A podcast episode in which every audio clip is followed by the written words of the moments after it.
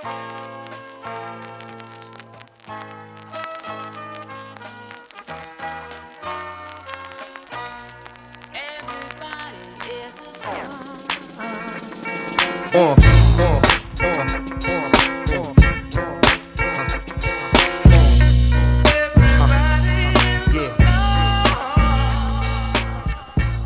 to Tanked Up the podcast, all about video games and craft beer. I'm Ben. I'm here with Aadil. Hey, Hey, we've returned for another midday episode. Some Yeah. afternoon drinking going to be going on. yeah, it's got a nice Sunday Sunday afternoon feel to the day. It has extremely hot outside now. Yeah, I I enjoyed the lull from the heat wave last week brought, and I'm sad that it's um back in full force. It is back in full force, definitely, definitely. Um, we missed a couple of weeks. I got married. That's probably Yeah, why. did. Yeah, yeah. So now I need to drink more because obviously that's what happens when you get married. So people keep telling me. married Yeah, I people, don't know if that's the obviously. case. You guys, I think, will find life to be basically the same. so far, yes. It's been three days, but so far, yes. It's almost exactly the same. Um, let's get into this. We've got some games to talk about. We've got some beers to drink. That's right. What are we going to be drinking first? Aadil, what have you got? I'm going to be drinking the Four Pure Easy Peeler Cit- Citrus Session IPA. Ooh, nice. Okay. Thought I'd good beer to nice begin with. Session. Hmm? Good beer to begin with. Yeah. Nice, nice. A- again, uh, beer, 52 beer? I think so. Mm, mm. I uh, that's actually on my list of things to do on Monday is to cancel my subscription because you have to call to cancel it, which is Yes. my biggest complaint about the service. Yeah. Um, just because I think I've had this beer for a couple months now, I'm not drinking them very quickly, and Mm. it's, now it's come to the point where, and I mean, I'm now going to the bottle shop to get beers for the podcast because otherwise, either you or Lucy will say. Oh hey, yeah, I had that a couple months ago. I'm like, oh, Yeah. I'm not like this is no longer helpful. Mm, mm. I know what you mean. I know what you mean. I suppose it was a little bit different for me, even if even when I reached for the beer 52 box, because I'm sort of several weeks ahead of both of you Yeah, um, exactly. in getting the box first. So uh, I always got to got to sneak in first with the old cheap beers uh, rather than hitting the box shop. Um, I'm going to start with uh, Pressure Drop Parachute, which is a double dry hopped pale ale, 5.5 percent. I'll crack that one open.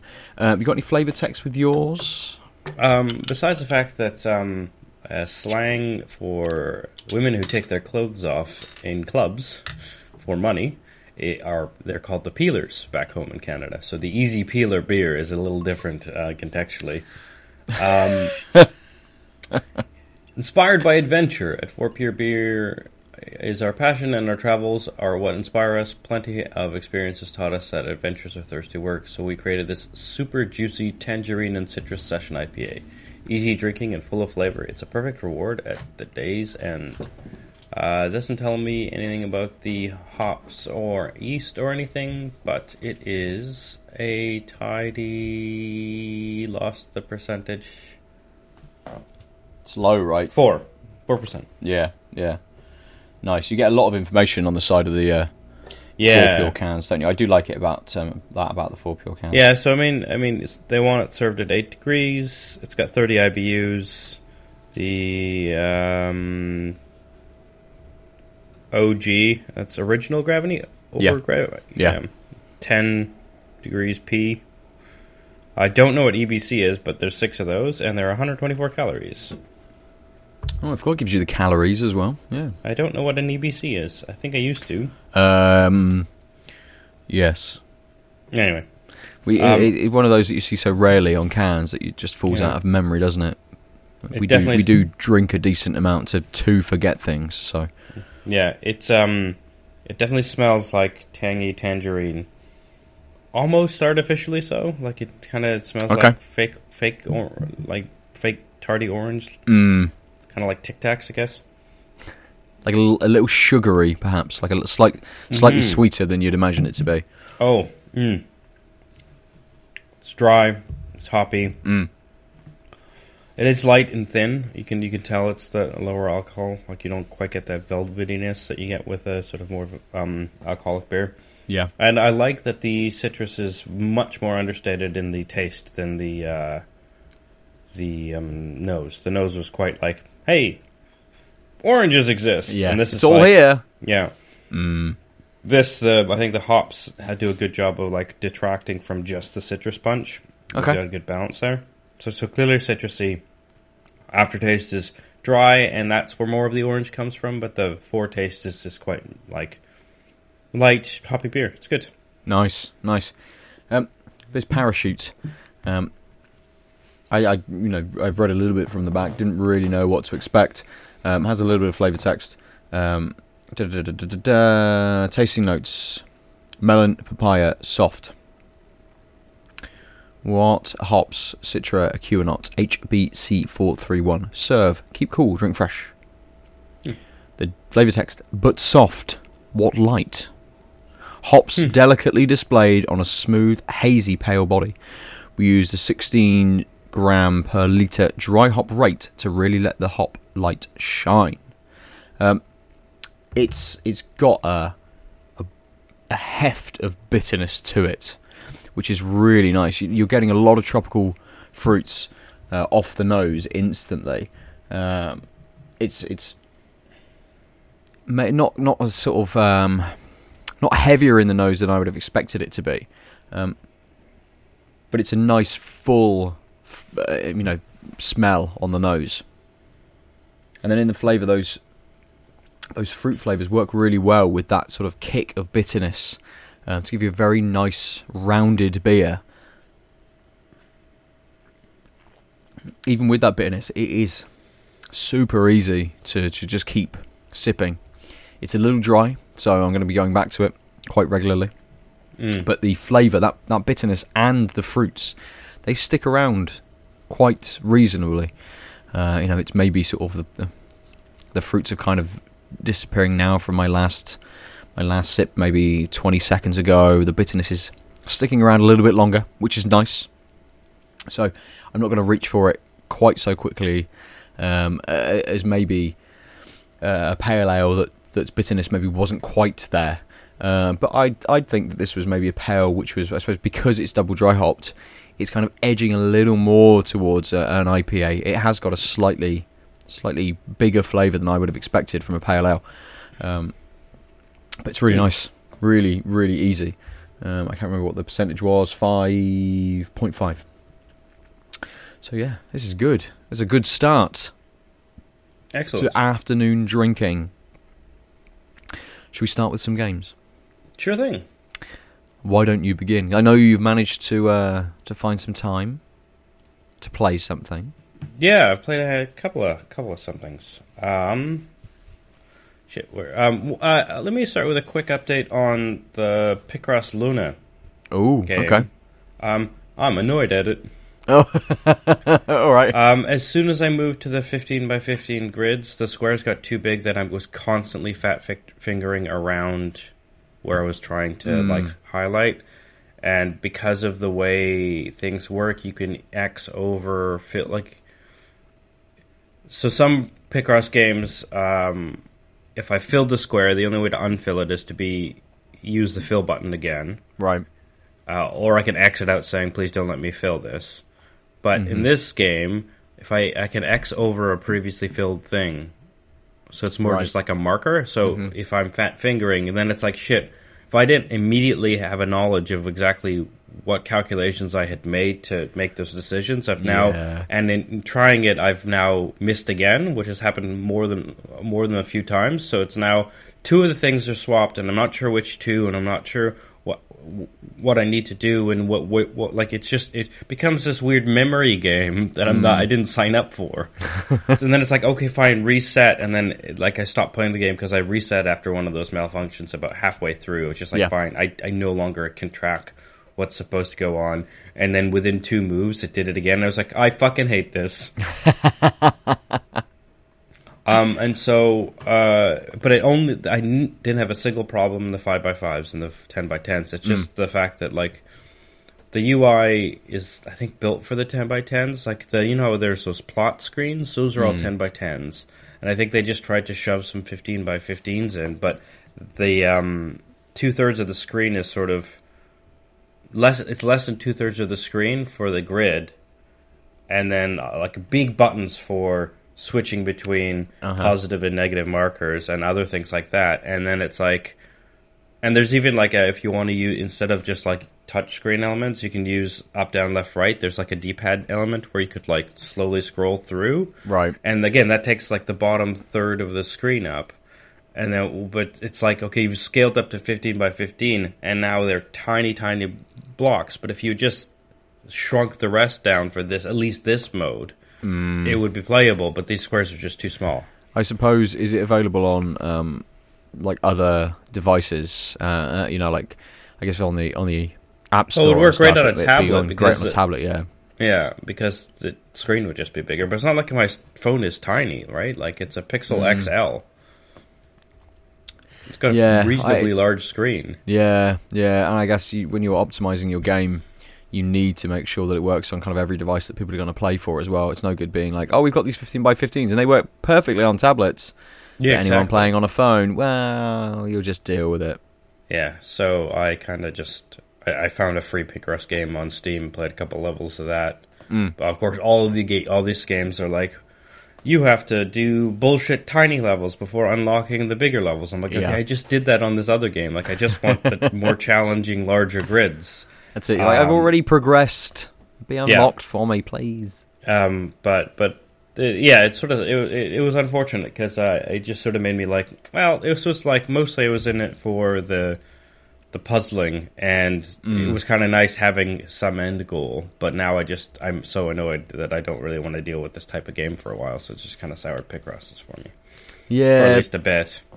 uh, a bit of a shame, I suppose, Yeah. unless you find another which, you know, I'm you sure there's at a least ton read- that have the yeah, right, You can uh, at least read UIs. reviews that, that that suggest they have better UIs or they scale better, you know, for for phones and things as well. Yeah, Uh, until you're ready to get back into doing all of those smaller levels and progressing through a game again, it is a massive pain to have to jump straight into something else. It's almost like jumping straight through into another playthrough of like a big open world game or doing like new game plus or something you almost want to start sort of half an hour into that game without having to do all yeah. of the sort of the tutorial or the you know the little baby level to Yeah, I get mean, you I- ready for stuff I can't.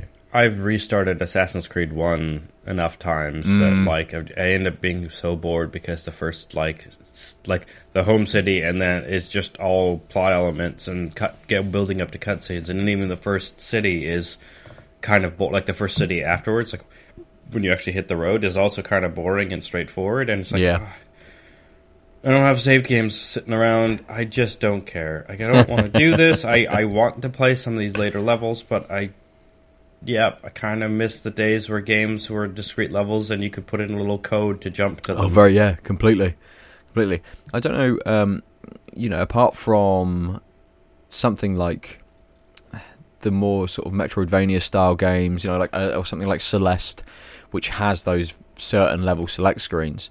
Once you've completed that level, you can go back to it whenever you want. yeah, Uh, it, it is a shame that, you know, with something like Assassin's Creed, it might not be the first one, but maybe the later ones. Once you'd completed the game, then you could go back and do different sequences yeah, uh, and try and replay through stuff. But you'd have to have that completed, saved game on your machine before Yeah. you could go back in and play sort of the later levels to re-experience them. Um, yeah, yeah, not quite an issue, but you know, I always remember playing Sonic, and the first time I completed Sonic was by getting the level select, you know, cheat Code, at the start, and just picking the last level and then beating it, and going, "Hey, look, I've beaten Sonic," yeah. and then and then going back and playing through it sort of properly. Uh, a bit like of a- sequentially. yeah, a bit of an odd way to play it, I suppose. But Yeah. hey, you get to play it how you want to play it. Yeah, I mean, when that's sort of the weird thing about these open world games is like they're the world is open, but the plot isn't. Mm, Right, which is fine. I mean, that's very hard to write a compelling story without you know linearity. But it's I- sort of this weird thing where it's like I have this. I love open world games, but what usually ends up stopping me is like so. I mean, one of the problems with being a PC gamer who's hopped around the world a bunch in the past eight years, ten years, whatever, um, and switched machines, etc. Is that like I yeah these save games are lost a little bit, and like I use Game Save Manager, but it's got it, it's temperamental sometimes. Like so when Sure. I use this game save manager which supposedly supposedly links things to a directory with symbolic links so it's everything's in the same place and when you install a game you can run it and then it'll relink those things to those files so basically Yeah. you can the idea originally was i can put all my save games on like a thumb drive or a, or something and then you know when i switch machines it'll symlink to those and i'll be fine uh, but thanks to things like um, all windows now having a small onedrive account Yeah. I, I but now my game save manager folder is in my OneDrive. So when I Oh, reinstall the OS, I just reinstall game save manager and point it at that, and then it sees all those saved games. So it's actually quite uh, like a recent. Yeah, Yeah. I was gonna do it with Dropbox, but it was like, oh shit, I don't want to waste my Dropbox space. Oh, here's the thing I never will use. Yes. OneDrive's a pain in the ass. Mm-hmm. Oh, what it, what what'll what will always be on my PC is saved games. Well, so yeah, no, this makes perfect sense. And I don't have to worry about it. Like with Dropbox, I use it for like actual files and stuff. It's like I don't have to fill up my OneDrive. Like I don't have to like I can separate work and play. This is just a spot to put those things and just walk away. And I've got gigs of space. Even if I have played every single one of the games I own and saved a game, I will never run out of OneDrive Yeah, space. So yeah. yeah. Whilst we're um, whilst we're on open world games and talking about their linearity, you've given me yet another chance to talk about The Witcher Three. Hooray! What's that then? So, what the, it's a game, you know, where you're this bloke, Geralt, and you go around and you have to, you know, just break up fights and chop the heads off of people. My my brain And- my brain went to breakup fights, like the fights you have when you're breaking up. Uh, That's it. Which just just a made- series made- of awkward relationships and Yeah. breakup fights. Yeah. the The Witcher's this weird like um, hypothetical counselor in that he's like, which are you gonna do? Stay together or break up? Which? Oh, no. The Yeah. Witch. Uh, Yeah. So, Sorry. with The Witcher 3, uh, it presents itself in this uh, way that you do have this linear kind of storyline, but you need to get certain information at certain points to be able to progress that. And it, it opens this out in certain ways by saying you have one of three people that you can go and see to get this information. And their quest line is so large and expansive. I mean, it could be a um, you know a thing all of it, it's a story all of itself, essentially. Um, but you can go to those and drop them. You know, you can get to a certain point in that and drop it and go. Actually, I'm going to go and start this one now and go and chat to these people because I'm in this area and this is where this quest starts. So I'll stick around here and I'll start doing that one, and then maybe I'll stop for a little bit and go back to this one. And then when you get bored, you can move on to a new area and start something else. And it it remain it does feel open with all of its even with its storyline being quite a linear sort of uh, uh, progression. Uh, you know, it's not just open in that you can go anywhere. It's open in that you can kind of start anything and drop it when you want to.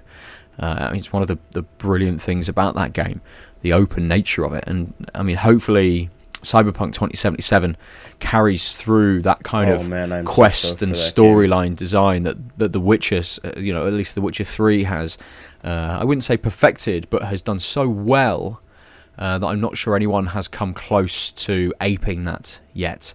Uh, so we we might get something similar in um, in Red Dead 2.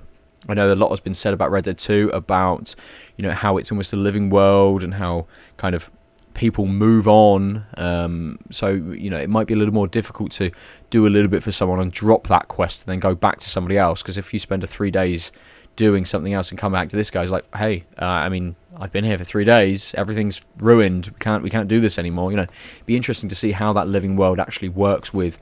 Uh, you know, with putting quests or missions and things on hold and, and progressing that sort of way, and what they do with their their storyline. Because Red Dead Redemption was was reasonably open in, in being able to go to various places and get missions, but it did have a very sort of linear progression. You know, you went to this town and you did everything in this town. You then moved to this town, you did everything in this town.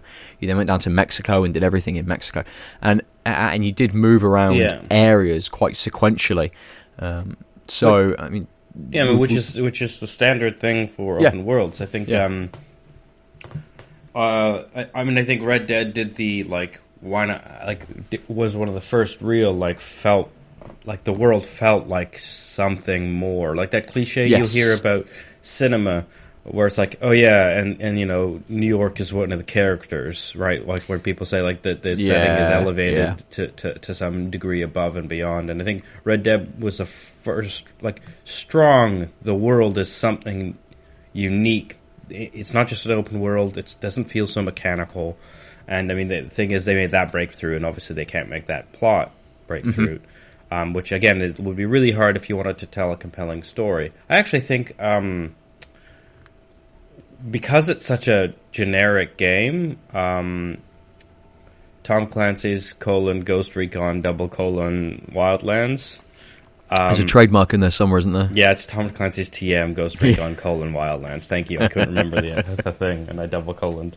Um, it does non-linearity re- reasonably well in the sense of like you could just fuck off to any part of the map, and there'll be guys to beat up, and Yeah, and yeah. you you're, you are slowly going to build up in these regions to set pieces, and certain set pieces lead like as in guys on the org chart essentially, right? Mm. Um, and certain there will be certain natural paths, but you're not really prevented from taking other ones. You just need to finish, both, you know, up until like the last two levels Yeah. of the org chart. Um, do, do you kind you can kind of do things your own way, but the reason why that works is because it's just such a bland story. Yes, yeah, that's true. That's true. I, I suppose the division did something sort of similar, um, but it, it, the division was quite linear. It, obviously, like any kind of MMO, you can kind of almost go to any place that you you want to, and some guys. Well, will be- division kind of locked you away from certain areas by level. Um, Yeah, and, yeah, it did, yeah. And some of it, yeah, was you know you had to make it to, um, you know, the safe house in order to get to find out Oh, what that's missions true, existed yeah, you and stuff. It yeah, was I quite forgot about linear, that. so that's what I'm saying. Like Yeah. that sort of. There was a progression in regions, and you could do whatever you want. It was very like early Assassin's, like it was very like Assassin's Creed, open world sense of like there's a thing, it opens up the things on the map, but even in order to get there, you kind of need to finish with the section before. Hmm. And like the plot also built on itself, right? The the main story plot you had to you couldn't do out of order and stuff, and and, and so I think uh, Wildlands actually does shift to more openness and option in the way it it approached the same sort of thing, because. But again, that sacrificed some sort of coherency of storyline. Like I enjoyed the story missions of um, the division, and it's all faff. Like it's all. I mean, Wildlands. I mean, no one plays Wildlands for the plot, though, right? Sure, yeah, yeah. But It's I do think just there- the there compelling was a- gameplay. Yeah. Well, I do think there is a that shift that should be acknowledged, which is it does feel not just because the map is ginormous, um, but it did feel more open in a certain way. Mm. That's fair. I didn't spend much time with it, uh, with Wildlands at least. Um, only really played that first sort of beta weekend. and Never, Mhm. you know, I never picked it up after that. Um, it's always seemed kind of interesting. They've put a load of um, Rainbow Six Siege stuff in there as well now, haven't they? And Yeah, and they had a weekend where you could find the predator, yes, yeah, which I'm yeah. sad I didn't uh, play the game at that time. But it's it's it's kind of um, you know I I didn't really see it doing commercially very well, but it's interesting that they've you know they've kept up with it. Ubisoft are very good at going, hey, here's a game, let's keep, keep plugging away at it. We'll Well, keep I think- changing it. We'll keep up with it. Yeah, I think they do that to their own detriment, though, because like AI in the Crew One was critically lam- and fan like just lambasted for Yeah, really crappy um, rubber banding and like really brute force AI. And by the end of it, they had fixed a lot of those problems. Mm. And then they came out with the Crew 2 and they did the same shitty plug and play module of, of AI, which I think has really hurt that game. yes, yeah, very much. Um, especially because you can't just deal with that AI because you you want to unlock the next region and explore because they give you the whole map. Like, yeah, and so now you have the crew two, uh, which I think if they had learned their lesson and admitted they had to delay the game, um, to get to the point where it was playable in a way that was what clearly they knew people wanted, it might have it might have better success. Mm. But they're so afraid of Forza that they are like, no, this is our release window. Yep, yep, Um, massively, massively. Um, it, it, it, it's kind of that's one of the reasons I'm I'm a little bit worried about the Division Two as well. Uh, you know, when the division came out, it was it was kind of hit uh, by everyone um, about its it's not it's it's kind of shoddy cover mechanic shooting kind of gameplay, which they tightened up and they changed and made it feel a little didn't bit mind better. it actually, but Uh, yeah, Yeah, I didn't mind it, uh, like you, but it, it it's that same thing with the crew that I'm worried that they're going to come out with a game that they can just say, hey, it'll be different in six months' time. We'll update it. We'll, we'll just get it ready for you know, smash it out for that March or or April kind of release next year. And you know, by September, it will have been updated, and we'd have refined everything, and that'll be when people want to play that game. yeah. Uh, you know, they're missing that initial hype and sort of release window hype, really. But Ubisoft always do quite well at shifting numbers. You just see a lot of them back on the like second-hand shelves. Yeah. uh, for people to be able to But sort of pick up, it- you know, it- weeks yeah, I think it's the tyranny of the shareholder. Like they they're so afraid of Yeah. the shareholder that it's it's, it's definitely not the case that they are um, aiming to make a good game. They're main, aiming to make a game that will make them money. And Yes, does That- appear that way sometimes. yeah, yeah, yeah. Um, should we move on? sure. I've I've been playing almost nothing, absolutely nothing, because I've just had a, a extremely busy couple of Yeah. weeks. Because you were preparing and then go, go following through with a wedding. Yes, yes, almost all of my evenings were just busy doing stuff, um, but I managed to get a little bit of time in to play um, the Awesome Adventures of Captain Spirit. Which I have not yet, although I have installed it. Yes, I was going to wait for Lucy to be back because uh, you know I know it's uh, you know Life is Strange was one of her favorite games. Mm-hmm. Um, whenever that came out, was that two, three years ago now? Mm-hmm. Um, and the Awesome Adventure, of, uh, Awesome Adventures of Captain Spirit is kind of like a prequel to Life is Strange season two or Life is Strange two, whatever they're calling it. Uh, and it's really short. It's maybe only an hour and a half, Hour and a half, two hours. like that yeah. to two hours, yeah. And you play as I can see. This is how long ago it was that I played. It was about two and a half weeks ago, something like that. Um, I can't remember the kid's name. Can't Fair remember enough. any of the characters' names. Uh, what I took away from it was that it felt very well written um, and very well presented. And if this is an indication of kind of how they've updated Life is Strange for the for the new season, then I'm going to be very pleased uh, with the next season of Life is Strange. Um, you're you're you're basically this kid. You live at home uh, with your dad.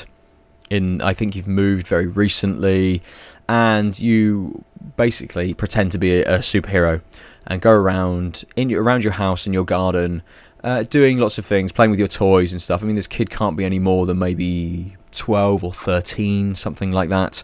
Um, and you kind of you, you get a little bit of insight into the relationship he has with his father uh, you know a little bit about their past and the situation that they're in that's all handled i think quite well um, some of the subject matter in that is i imagine for some people it will hit quite close to home it's Right. quite sort of uh, it's not brutal in its portrayal as such but it's it uh, you know i could instantly see you know uh, what they're showing happening to thousands of kids, uh, you know, like everywhere across the world.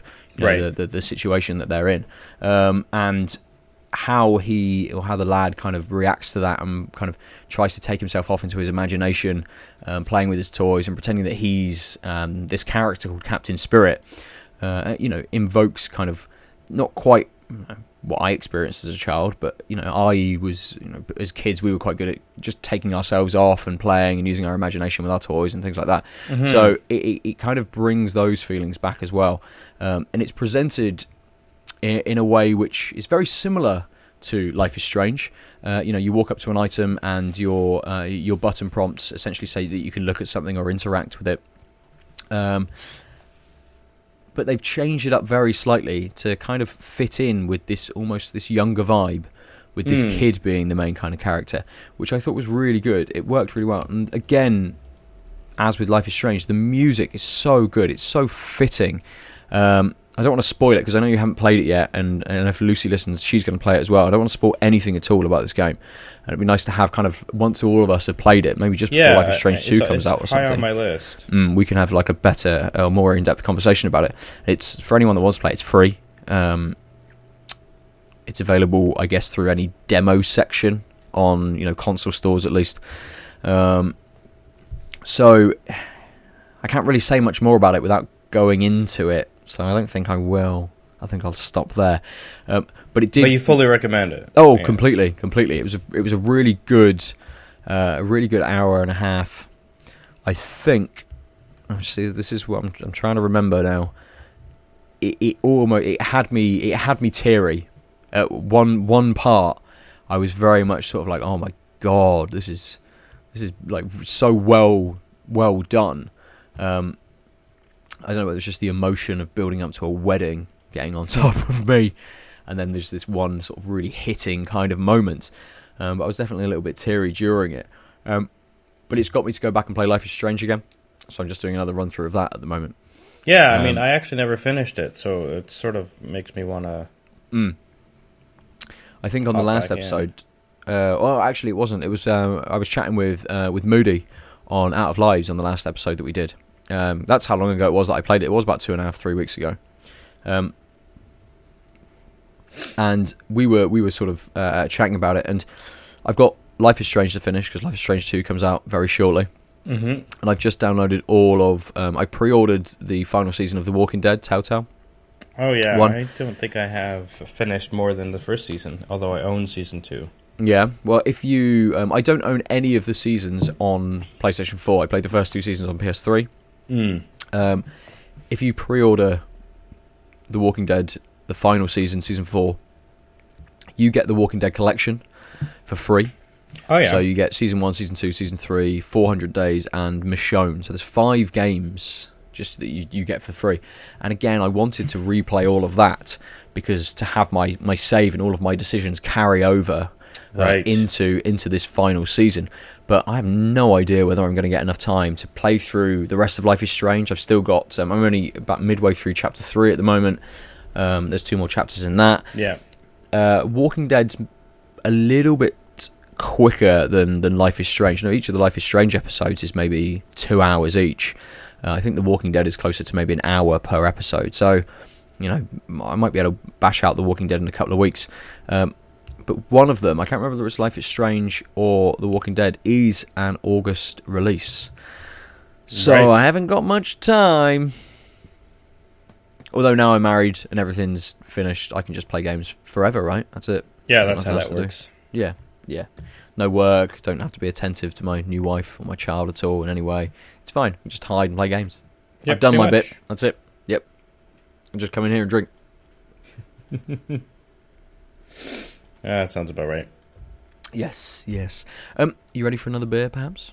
Uh, yes, yes. Yes. That's Ah, that's a definitely good sign, that definitely yeah. means you're ready for a beer. Uh, what have you got? I have the um, North Brewing Company Triple Fruited Gose. It's Ah. mango, raspberry, and blueberry. Um, Was that? Did you say triple fruited gose? Yes. So it's a um, they've added mango, raspberry, and blueberry on top of a gose. It's uh four point five percent, and that is all they say. Okay. No flavor text. No other statistics. Oh wow, it looks like pinky orangey juice. show you this pour. Wow, that's almost. Mm, More the camera's ready. almost or- ready, almost edging on tomato juice. If you didn't have that um, that carbonation on the top.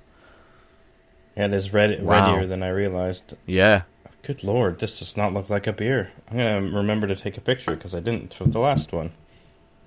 That's a good idea. I seem to remember the Easy Peeler, in in its visual form at least, was just a very light sort of straw coloured, Yeah, little orangey to that, maybe a bit more amber than straw coloured perhaps. Uh, okay, cool.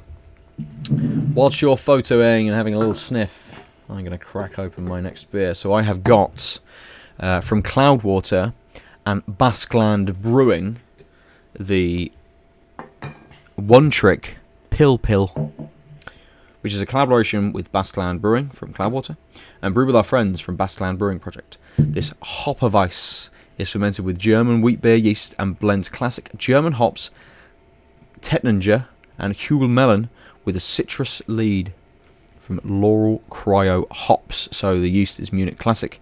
The aroma hops are Loral. That's how I want to say. Laurel Cryo, Huell Melon, and Tettnanger. The bittering hop is uh, Pilgrim CO2 alpha extract, as it usually is with Cloudwater beers, and the malt is Bamberg Pils, wheat malt, Vienna, and caramalt, 6.5%. Hmm. And it does suggest, I never noticed this on the cloud on the uh, Cloudwater can store, it does suggest to drink it under 5 degrees. Under five degrees. Under 5 degrees. And it has a dry hop intensity of 12 grams per litre. On their little scale of 5, it is 2. Okay. It's so condensated that I'm finding it really difficult to open this can. Because it's a hot day and it's been sat here for 20 minutes, 30 Yeah, minutes. mine was quite quite quite a wet can as well. Nice. How is yours? Um, it smells a little sour, um, but I do get that raspberry on the nose as well, which is slightly different. So it's got that like gose sm- sm- nose and then a little uh, raspberry. Um, maybe a little bit of sweetness as well. It's actually quite a light nose. I was expecting more of a like in my face thing. Mm. Um, like it's there in the sourness, like the gose definitely is there, but it, it like it's not super strong. Yeah. Um, as you can see, it the carbonation is almost entirely gone. It, it looks very sort of. It's also sort of um, a milkiness in its um, opacity. So yeah, that, there is. so that Like, like, almost a, a thickness to it. yeah, which is very odd. Um, oh no, it's not. There's milk. I'm looking at the ingredients now. It says water, barley, raspberry, mango, oats, blueberry, lactose, bracket, milk, bracket, yeast, and salt. Ah, there we go then. Interesting. Um, Lactose brackets milk. yeah, so it's la- it's milk lactose as well. Yeah, yeah. Oh wow, um, it is not. Yeah, you get that raspberry, that that berry tartness um, right away. It's still quite light. Um,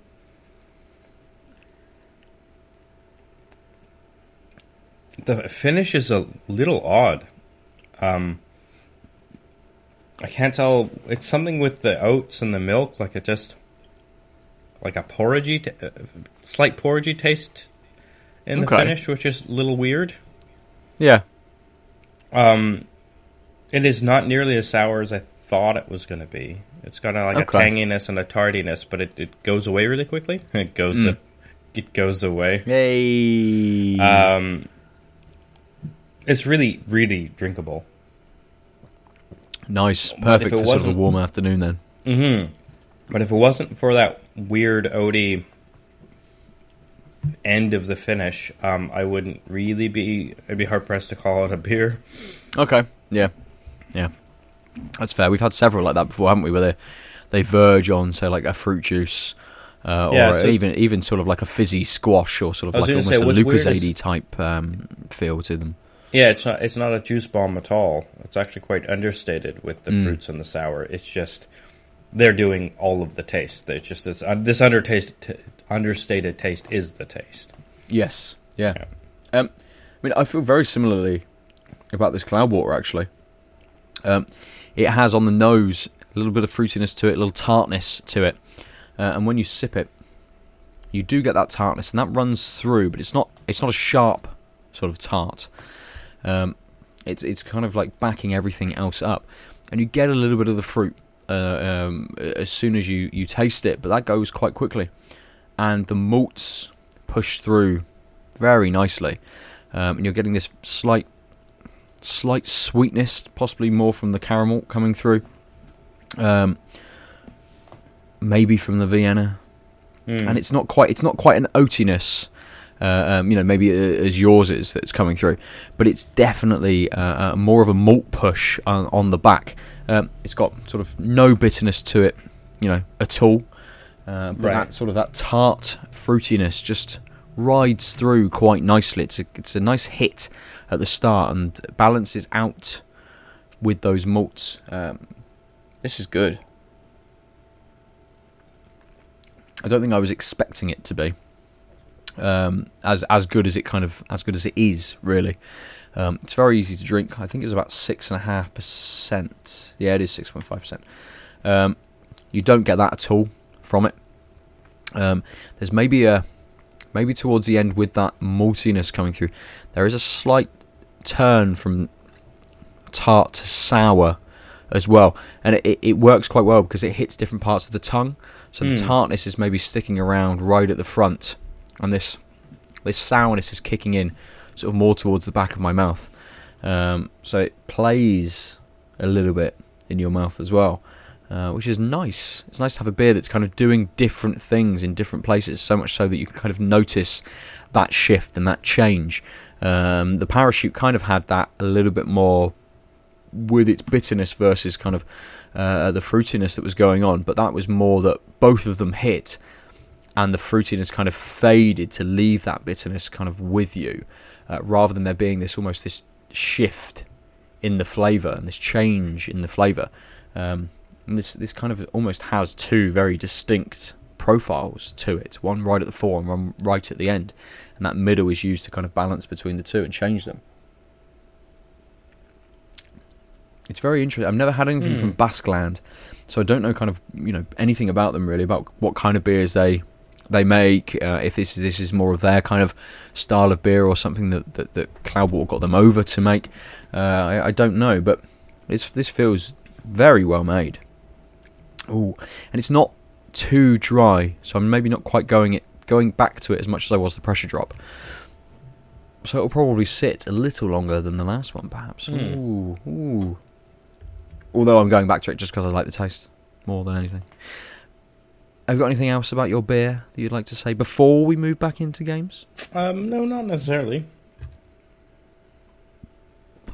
That milkiness not coming through, that lactose sweetness not kicking in at all. I, I think that uh, the lactose is just there for the um, the texture and the Okay. mouthfeel.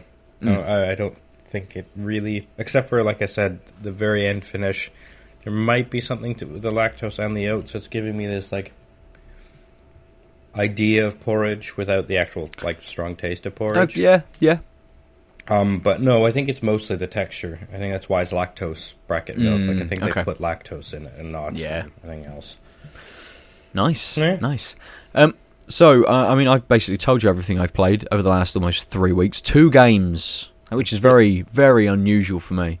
Which how does that Um. It's like we've swapped places. I, it is, it is. I have, I have picked up Moonlighter. Um, oh, I was eyeing that, and I heard mixed reviews. Yes, yes. I'm, I'm very intrigued to jump into it. Um, I'm not sure with all of this Walking Dead and Life is Strange to finish off whether it's going to be the next game I get to. I might use it to break up uh, playing through The Walking Dead. Yeah, that seems Uh, reasonable. So you know, I might I'll be chatting about that at some point in the future. Uh, but just in case she's listening, quick shout out to Jen for sending me a nice little twenty percent off coupon through Steam to be able to pick it up. Thanks, Jen. oh, nice. Yeah. If anyone else has coupons through Steam you want to share with us Oh fuck, I have. because you want to hear our Steam. thoughts on games, do it. Do it. Send us some Uh, nice things. In fact, do you want to play Observer? I have a fifty-five percent coupon on Observer Fifty-five percent. because I own Layers of Fear. Yeah, yeah. I do like on Steam how developers do this. Here's Yeah. a nice here's a nice discount code because you've supported us in the past and own own one of our games. Oh, I might. I forgot. I act- hilariously, Observer is actually on my wish list. I had just forgot.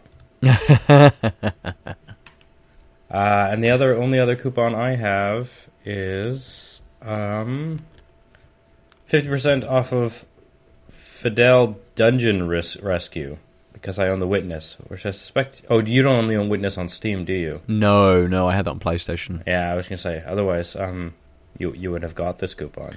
What was it called? Fidel Dungeon. Dungeon Rescue. I don't know Hmm. why this has. Uh, this is like nothing to do with what's his name from um, The Witness. No, and it might be that they've looked at games that are similar to them Oh uh, uh, and, and push, try to push them out to people that might be interested. You know. Yeah, it's a puzzle crawler. Find the perfect path through mo- path through monsters and treasure in this critically acclaimed puzzle crawler. Oh. It's, I will send you a link. It is a weird looking game. Okay. Okay. Uh, this makes for great podcasting. By that, It you can play yes. along uh, at home by googling Fidel Dungeon Rescue, and then you can also get the link right now. Let's Um, have a look. Oh god, there's a dog. Right? What's the dog got to do with anything? I think he's Fidel. oh, that's Fidel. I was I was imagining Castro more than uh, more than a dog, perhaps. But Yeah. Fidel Castro. It looks like just, you. know. It's like a, a kind of like a maze. Yeah, yeah, it looks like it. Oh, I expected Fidel to be a lot smaller than that spider, but yes. Um, okay, yeah, a little. Um, not sh- really sure how this links in with the witness that much. I- I'm assuming. So this is also a one man shop, right? Daniel Benmergui is Hmm. the publisher and developer, and he's got a couple other developers, which are you know named people. So I suspect it, he must know what's his name from The Witness and made a deal or something like that. Yeah, possibly, possibly. Well, I have a friend who wants this game. I should send them the coupon. Yeah, do that. That's always nice. Yeah, And it's not that expensive. It's only seven pounds. I don't even know who this friend is. Oh, well, there's nothing. Their name is Zero Byte, and they're from the Philippines. That's not anyone I know. Yeah, Shall we Oh, well. move on yeah, sure. to actual things we have played rather than things we may hypothetically play at some point in the future. Um, so as I said, yeah, that, that's all the games I played, man. So you're you're up again I'm up a game. as as we yeah as we as we switch positions. Um, yeah. Uh, so what have I played? Um, I have played uh, Lego City Undercover Oh, because I felt like playing a Lego game, and it was the new. I was like, oh, it's the newest. Let's see how well the, it's. I'm used to the non-talking Legos, and there's um, or like like small cutscenes with muttering, like the original Lego Batman. yeah, uh, and now everything's animated with mouth movements and stuff, and like the Legos don't move like Legos because they're basically just animated, so like their arms move in ways Legos can't, and So it's is it um is this linked to a film or is it just sort of in that the the style that kind of like the Lego films have, have no, it's it's so it's, it's not like- it's it's it's set in Lego City, so it's um like a Lego licensed licensed game. right? Okay, Um, and it stars a guy. So I think the I don't know, but I think this Chase McCain has been on. I think he was um, the main character of a Lego City cop game from the past. right. But this is like an open world. What if Lego was GTA kind of? Oh, okay. Well, not quite GTA. I mean, obviously. But like you just can you, you blow your whistle and every car stops, but you, you can just hop into any car. Mm. All the cars break as you bash them up. That's cool. Um, Nice. Yeah, so, which is a so nice. using sort of Lego uh, mechanics as such. yeah, such. except I don't like that you collect pieces um, as well as money, like the, whatever you, what they're called, studs. Yeah. Uh, um, and the pieces, as like you can come up to specific magic plates, which allow you to build things. And as you progress in the game, you can build different things. Like so, the first one of these you encounter, you in the plot, you need a car, and you are taught how to use when you find these plates, how to build from your build store. And right now, the only option I have is um, basically car shop. right. Yeah. Yeah. And then as you unlock more cars in the game, these things will let you churn them out as much as you want. You can unlock disguises, which are essentially just play as a different minifig, but those are again you swap at specific spots. Except you also have a wheel carousel for disguises, which is different from people. um, it's a lot there. Like I unlocked the grappling hook, so now they've imported the grappling hook mechanic from Batman, the Batman games. Why not? Um, my biggest complaint is uh, I mean, now that I've finished a couple chapters, it says free run mode is open, so I'm not sure. I haven't checked, but maybe I can save whenever I want. But before I couldn't, and so I played half of chapter one. Like I, I did the intro scene, got to the cop shop, did most of the cop shop area, turned it off, turned it back on again, and bam, had to redo all of the cutscenes. Yeah, and they're not yeah. skippable. Oh. And I was like, this is pain. Mm. Um, and so, but like when you get unlockables, it'll auto save, Yep. but not. That's odd. Yeah. So it saves the unlockable, but not your story sort of progression. Well, I'm not sure because I can't remember if I got any of these secret unlockables in that first 20, Ah, 30 okay. minutes, right? Yeah. Yeah. Um, but it, it- yeah, like I said, I mean, the, the, the plot is specifically supposed to be generic action movie plot, right? Where you're Yep. the cop trying to hunt down the evil mastermind. Um, Does he? it- ha, you know, who whose persona have they taken? Is it sort of uh, you know, an Arnie style McBain? Is it Jean Claude Van Damme? Is it is it you know um, Jackie Chan? You know, um, kind of, no, Chase kind of McCain is like like blonde super cop. Okay. so charming, slightly demure. He the plot is basically you caught the bad guy last time around, uh, um, but you also exposed the one witness um, who came forward. So she had to go into witness protection, and for reasons that aren't aren't clear to me right now, the deputy, the bumbling deputy chief of police. Um, Got the credit for catching the bad guy, and then you had to work Ah. overseas. Now the okay. mayor, now the guy is broken out of prison, and the mayor has called you from overseas. So your first like scene, the first cut scene, is you and a sea captain on a ship crashing into the pier because you've come back Right. to the city. Okay. A good way to enter. Yeah, I it was suppose. pretty good. Flying on in on a seaplane. You know. No, no, it was on a on a on a boat. Sorry. Oh. Mm, okay. Um, and then yeah, and then you immediately hop in a car and drive to the police station or do whatever you want. But what's Nice. interesting is um, you get a lot of abilities, and they so but like because it's a kids game, Yeah. Like it's much more kidsy than like Marvel was. I think in the Oh, sense really? of like, Okay. well, it just feels like the tone is much is, is even even younger, so that you younger kids could play because it's a Lego City game rather than a licensed game. I think. Yeah. Okay. Yeah. Um, so like, there's a lot of things that are secrets that are just out in the open, but you haven't, but they've got a lock sign because you Mm. haven't unlocked the ability, and you're like, oh, okay. Well. And then there are a couple secrets I've stumbled upon, which by you, like, I got access to the scanner where. Basically, there's an icon that says this. There's something scannable around here, and then you have to follow a path which illuminates until something until you get to a point, uh, and then uh, an X appears and use the X. And so I was like, okay, I've got the, I found one of the secrets, which is on the mini map, but because I have access to this gear, I can use it, and it unlocked a thing with a lock sign.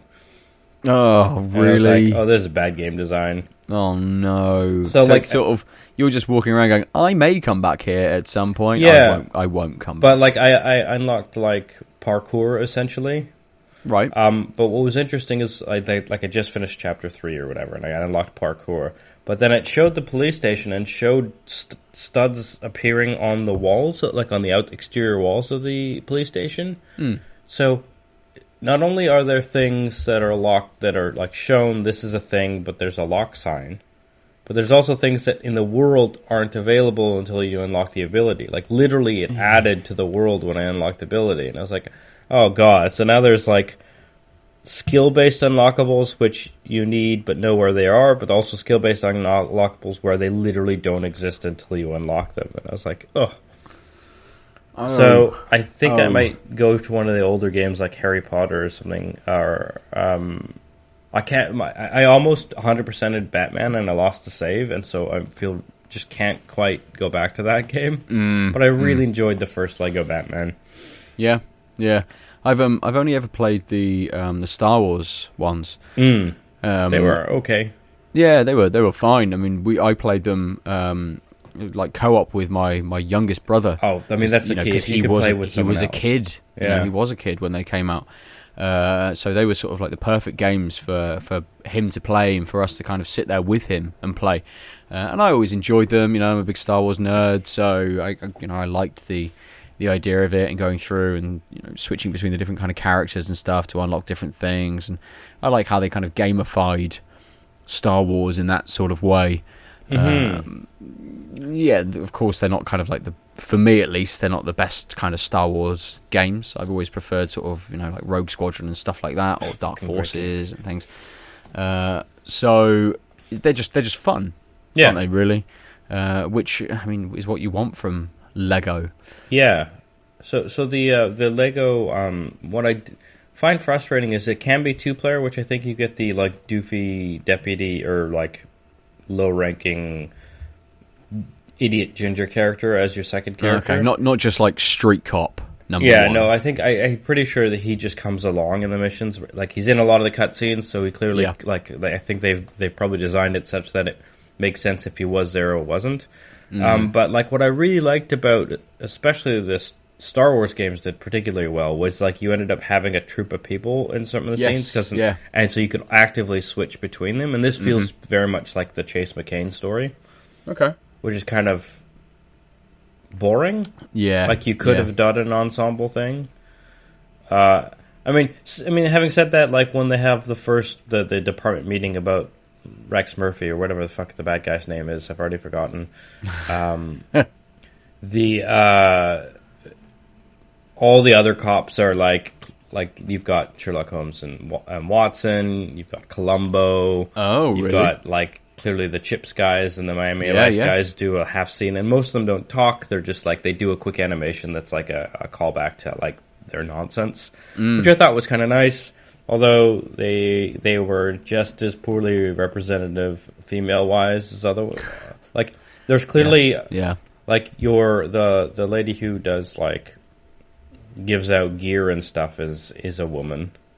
Um, The sec- quartermaster. yeah, the the secretary at the front is a woman. Uh, there seems to Hmm. be another detective in the sh- in the in the game that's probably going to help you and be on par. Yeah. That's a woman, but she's not actually appeared.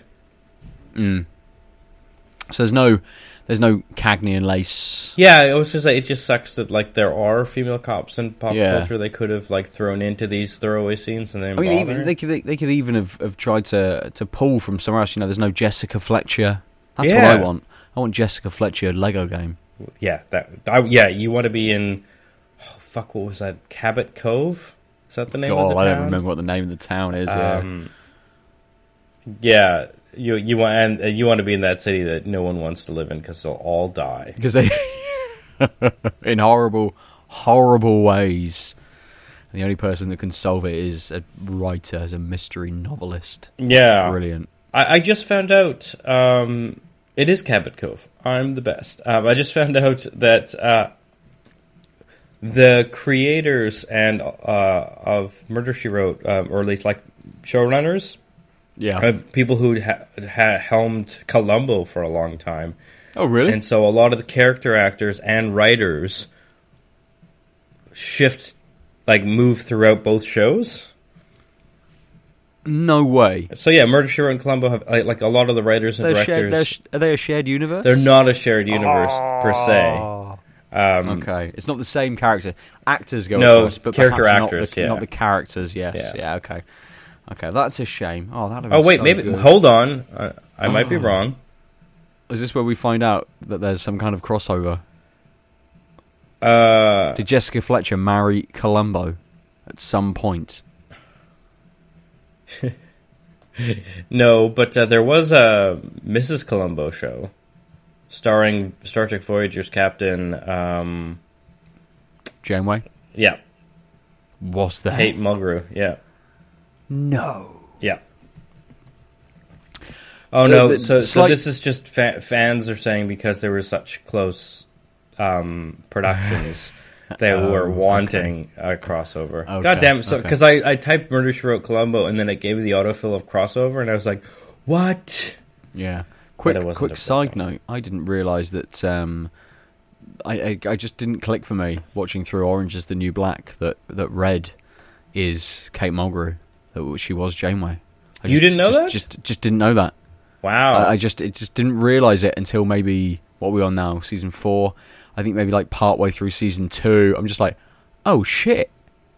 Oh shit! Okay, really funny. Uh, it just just clicked instantly, and I'm just like, "Fuck me!" I've just gone like a season and a half, two seasons with having absolutely no no idea. Like, That's funny. Um, guess who was uh, on an episode of Murder She Wrote though? Dick Van Dyke. Magnum PI. Oh, getting old Tom in there. Nice. Nice. Yeah. Or was it just his moustache? No, it was him apparently. Oh, in character or Let's see. Yep. I like what I like where we've gone to. This is a nice, relaxed Sunday afternoon show. We've Yeah, moved on to daytime TV. school, yeah. It's brilliant. Um, yeah, no. Uh, the the plot is um, uh, TV's favorite mustache sporting detective keeping his cool, awaiting help from someone he assumes is a male investigator named J.B. Fletcher. When mystery writer Jessica Fletcher shows up, Thomas Magnum's pride is threatened almost as much as the targets of the episode's hitman. Brilliant. Wondering what sent Fletcher to Hawaii to bring about these delightful exchanges? She was on vacation, of course. oh, that's great. I Uh, have to seek this out now. Yeah, I might have to watch that episode. Yeah, this is what the rest of the day now entails: just murder she wrote and Yeah. every kind of crossover The- that the I can episode- possibly find. The episode is called uh, Magnum on Ice. Ooh, ooh, I'm gonna write it down. Hang on. That's very good as well, Yeah, right. considering there's ice lollies called that. Um, Nice. oh, wait, wait, hold on a second. This changes everything. Uh, sorry, no, it's just um, uh, Magnum PI also crossed over with Hawaii Five O and Simon and Simon, which means all four of them are in a shared universe. oh man, now I'm really sad there wasn't a Columbo one because that would mean Magnum PI and Columbo could have been in Hawaii Five O verse as well. Oh my god! This is where we find out all of them. Like, Yeah. absolutely all of them are just in the same shared universe. I think I think that's the thing about like '80s crossovers. No one really understood what it what a crossover could mean. Yeah. You know, like it wasn't like it's, it, I mean, I suppose that's the thing, isn't it? There's th- people don't, you know, shared universe. I guess is a very uh, is quite a modern term, really. You know, and, you know, people talk about like the MCU and stuff like that. a very produced idea rather than a yes, yeah. just a quick cash in. Well, I think that has a lot to do with the fact that like these are procedurals that were built in the heyday of procedurals, yeah, where yeah. everything resets at the end of the end of the episode. Mm-hmm. Really, so the universe is is sort of viewed as a snapshot. Completely, because of that, when you completely. throw Magnum PI and Murder She Wrote for a snapshot, it doesn't have any impact on the real universe because the whole point is we're doing the reset cycle loop, writing Well, loop. it could. It, I mean, it's almost uh, the idea that uh, like procedurals are kind of like Groundhog Day, isn't it? They, they could be the same week yeah, exactly. i- right. on the same year, sort of thing. Uh, uh, you know, just because one person gets murdered doesn't mean that the next week somebody else gets murdered. Which is, you know, Cabot Cove isn't the the town of thousands and thousands of murders because it's actually just one murder in a different situation, a different scenario, a different person that just plays out over the same period of time. Yeah, I mean, you, you get some sense of like the police know she's helped with crimes before, but it, th- there's no way that like the world could operate if for five years straight she solved 22 murders in a small town. Like someone would have, the world would be impacted by that. Yeah, it would. I wonder. I wonder how much they do deal with that. Whether suddenly, you know, in season five or something, she goes to a different location, and people are like, "Oh, sh- you're this person, you know, prolific crime solver Jessica Fletcher." I've never, I've never read any of your books. I don't know you as an author. I know you as this person who's solved all of these crimes. Yeah, I suspect. Um, yeah, I suspect that they wouldn't because the whole point is that she's like. So I think I'm not 100 percent sure because it's been years, but I think Jessica Fletcher, like, had a previous relationship with the police department, so they're already open. Like, it's not one. It's okay. not like. okay. Um, well, if you shift to things like something like Castle, like there, like there's there's a sense of time in that show because Yeah, like yeah. throughout even like the the- first season, which I don't think I watched a couple seasons of it, but like he earns the trust of the police department because his hunches make sense, right? Yep, yep. And and, Uh, and there there that's a living universe, not a procedural Yes. universe. Even though it's a procedural cop style show, right? Like they that's that's the difference is they've shifted so the universe ages slowly. Um, even though they're trying to do the same type of nothing really nothing much changes, right? Yeah, But you can sort of- never really they're, they're have- serialized rather than sort of procedural, aren't they? Uh, same as things like Medium and stuff like the more modern sort of shows Yeah. or, or detective shows and cop shows are are, are um, they they sort of all exist on this timeline rather than it being you know uh, with those procedural shows it could always be the same week just played out in Yeah. a different way. Yeah. Yeah, I mean, you couldn't have Castle's fucking ridic- ridiculous um, will they, won't they, with whatever the fuck is. I can't even remember his uh, partner's name now. Um, but like the, that took, like that will they, won't they. I think that shows the problem of these like do trying to do the procedural thing where it's a loop but also giving it some stability to the universe because it makes it so stupid how long it takes for people to like even a- attempt to get together and then there will be something that pushes them apart for half a season or a season Yeah, even after yeah. they've already kissed because the writing like trope wants you to keep all of the things the same and then the like arc trope is like no come on something has to change yeah, we have to move forward. Like, Yeah. yeah, yeah. I suppose that's why maybe shows um, things. I mean, Quantum Leap came a little bit after, say, a lot of these procedural shows. Uh, obviously, a lot before a lot of these more modern shows that we're talking about. But Quantum Leap is almost that shift between where it was a different situation, different story every week, but it was always this progression as well. Um, yeah i mean it although it was always although- about him jumping between bodies and moving through and this idea that he would jump at some point to kind of get home but it always presented this unique kind of situation Yeah. it could have been anything you know on, on any episode really Yeah, I think that's a good point. Was like it is literally the same loop every episode, um, but because of the nature of the show, it didn't matter. It it it could be read as the same generic procedural loop, or it could be read as he's these are different struggles of his, and that get like, and they didn't even have to do anything in the writing to show the difference of the two, just because of the nonsense, Yes. like the sci-fi elements, just made that possible. yeah yeah completely completely oh, In a way, seems I like think- a Hmm? oh, go on go on I was saying, in a way, mate. I think that's like also one of the big differences between post season one TNG and the and Mm. Star Trek the original series was they started to treat the universe as its own beast, while the original series was all bottle episodes, really. complete like- yeah yeah And like season one of, of TNG wasn't great. no no Um, no TN, the first season of TNG even even say the first half of, of season two just just wasn't very good you know uh, um, Patrick Stewart took a little while to kind of to find the the Well, think the- perfect Picard didn't he Yeah, really? the the the um the writers also did because like I just rewatched the pilot uh, Encounter at Farpoint, which is still excellent sci-fi, but like yeah. his whole like I'm so afraid of kids thing is so awkward and like Wesley!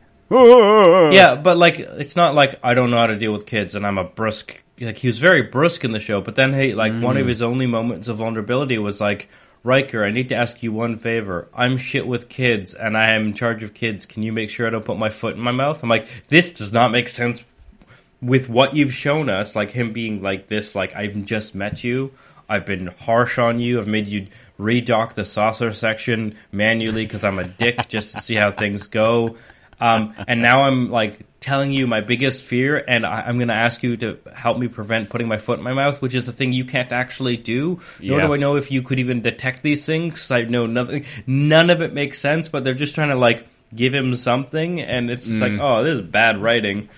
It's also so not yeah. Picard, right? Speaking of which, I'm so happy yeah, I'm so you- so if you- fucking happy By the time this comes out, if you haven't heard, there uh, a new Star Trek show is in the works, starring Patrick Stewart as aged Jean Luc Picard, Yes. which is amazing. I want. I d- say as soon as I, I we've heard about this for a little while that he's been in talks that they've been they've been chatting about it a little bit, but it's kind of official now. Uh, and I've been thinking for a while about what I actually want, and I think I want some kind of um, shit. It's gone from my mind. What's the fucking Federation school called for all the kids? to Starfleet learn? Academy. Starfleet Academy. I want some kind of Starfleet Academy show where Jean Luc is, you know, like their tutor or Oh, something wow. like that, uh, which then would lead into all of them going off into being, you know, maybe Jean Luc's only in it for one season, perhaps, Mm. uh, and it's them then leading into them going on to being on Yeah, starships and things like that. I'm a little worried that it'll be too fan servicey. Yeah, yeah, Like like the end of. I, I mean, have you seen all of Disco? hmm I, I was have, yes. kind of annoyed that the very end of Disco was Pike's Enterprise. I was like, you've just shown that you can be your own universe. Mm-hmm. That you don't need to.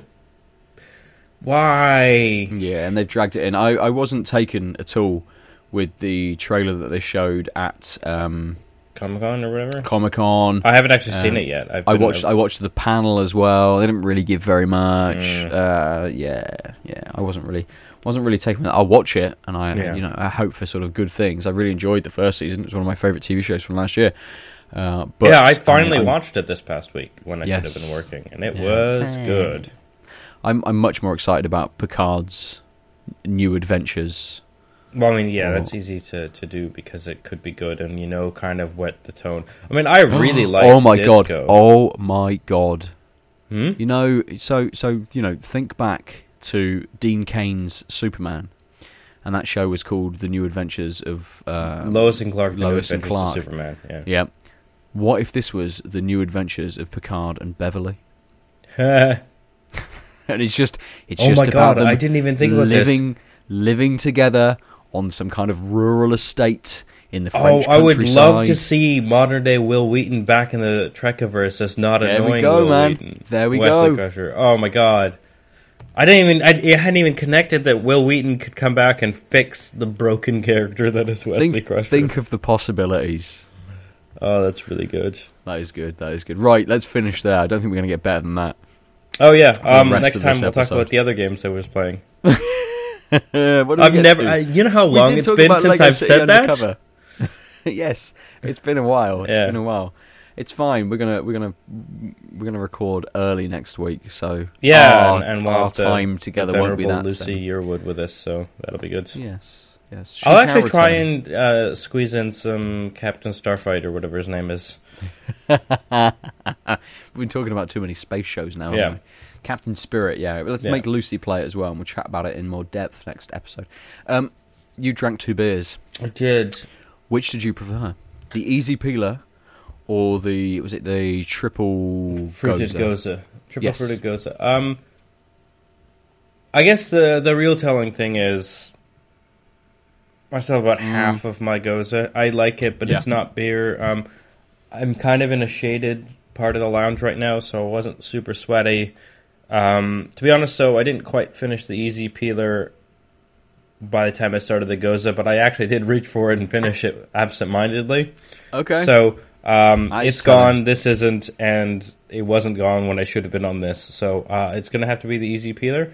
Um, Yeah. I think the big problem with the triple fruited gose for me wasn't necessarily the non beeriness. Was just like normally you trade that off with like the sort of sour. The, the sour just wasn't there. I can't believe I'm going to say this, but this should have been the more sour. okay. Um, and it just sort of was like with the sour understated, but just strong enough to take away the beer taste, the regular beer taste. All I was left with some was some light fruity notes that kind of didn't do a lot. Yeah. Um, Okay. So I'm, which is really surprising because I, I think this might be my least favorite North Brewing beer. Wow. Like Okay. I, I can't think of another one from them that I've been so meh about. yeah. Um, yeah. And the and the easy peeler was okay. I mean, it was it was.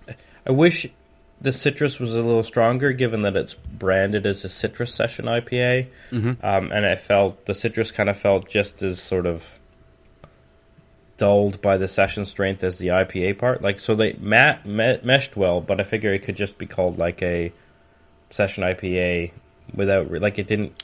The citrus part didn't seem justified in the name because it was also kind of light. The nose was was very tangerine but the actual taste was less so.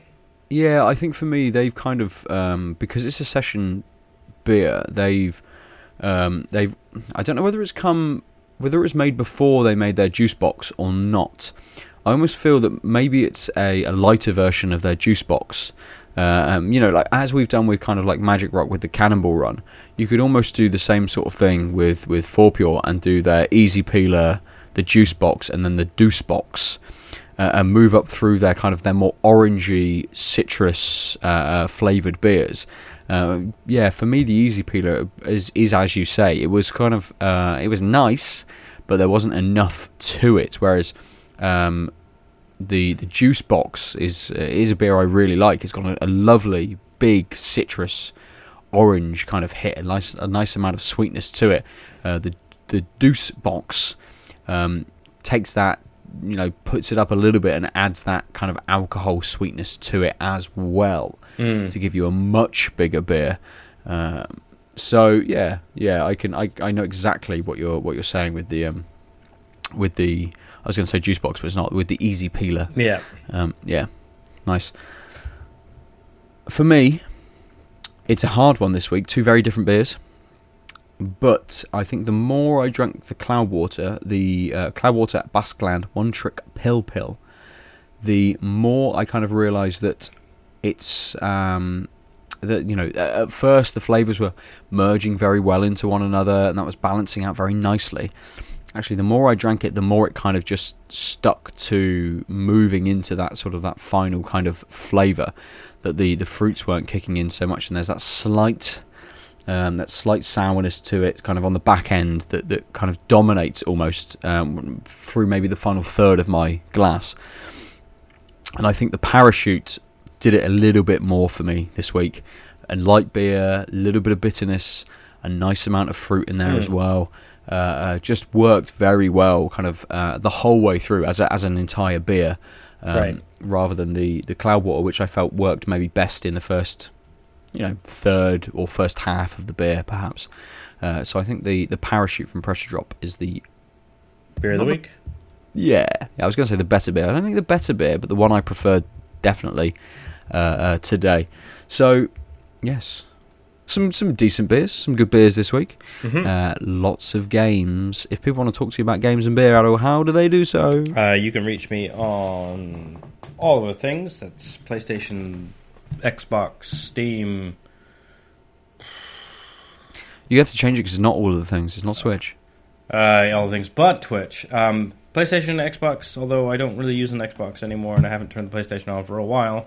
Steam, uh, Instagram, Twitter, uh, at the Omniarch, T H E O M N I A R C H. Or if you want to see my very dormant Twitch account, go to the underscore Omniarch. It might get used when Battlefield Five comes out, perhaps.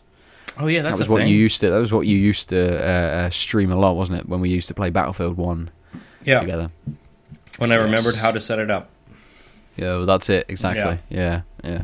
Uh, if you want to talk to me, I'm at Nova underscore forty seven almost everywhere. Just try and search for me and find me. You can be my friend and send me some nice Steam coupons if you want to hear my thoughts about games, specific games that you want to send me coupons for. Uh, you can get all of us at tactap underscore cast on Twitter or tactapcast at gmail.com if you want to send us some long form stuff.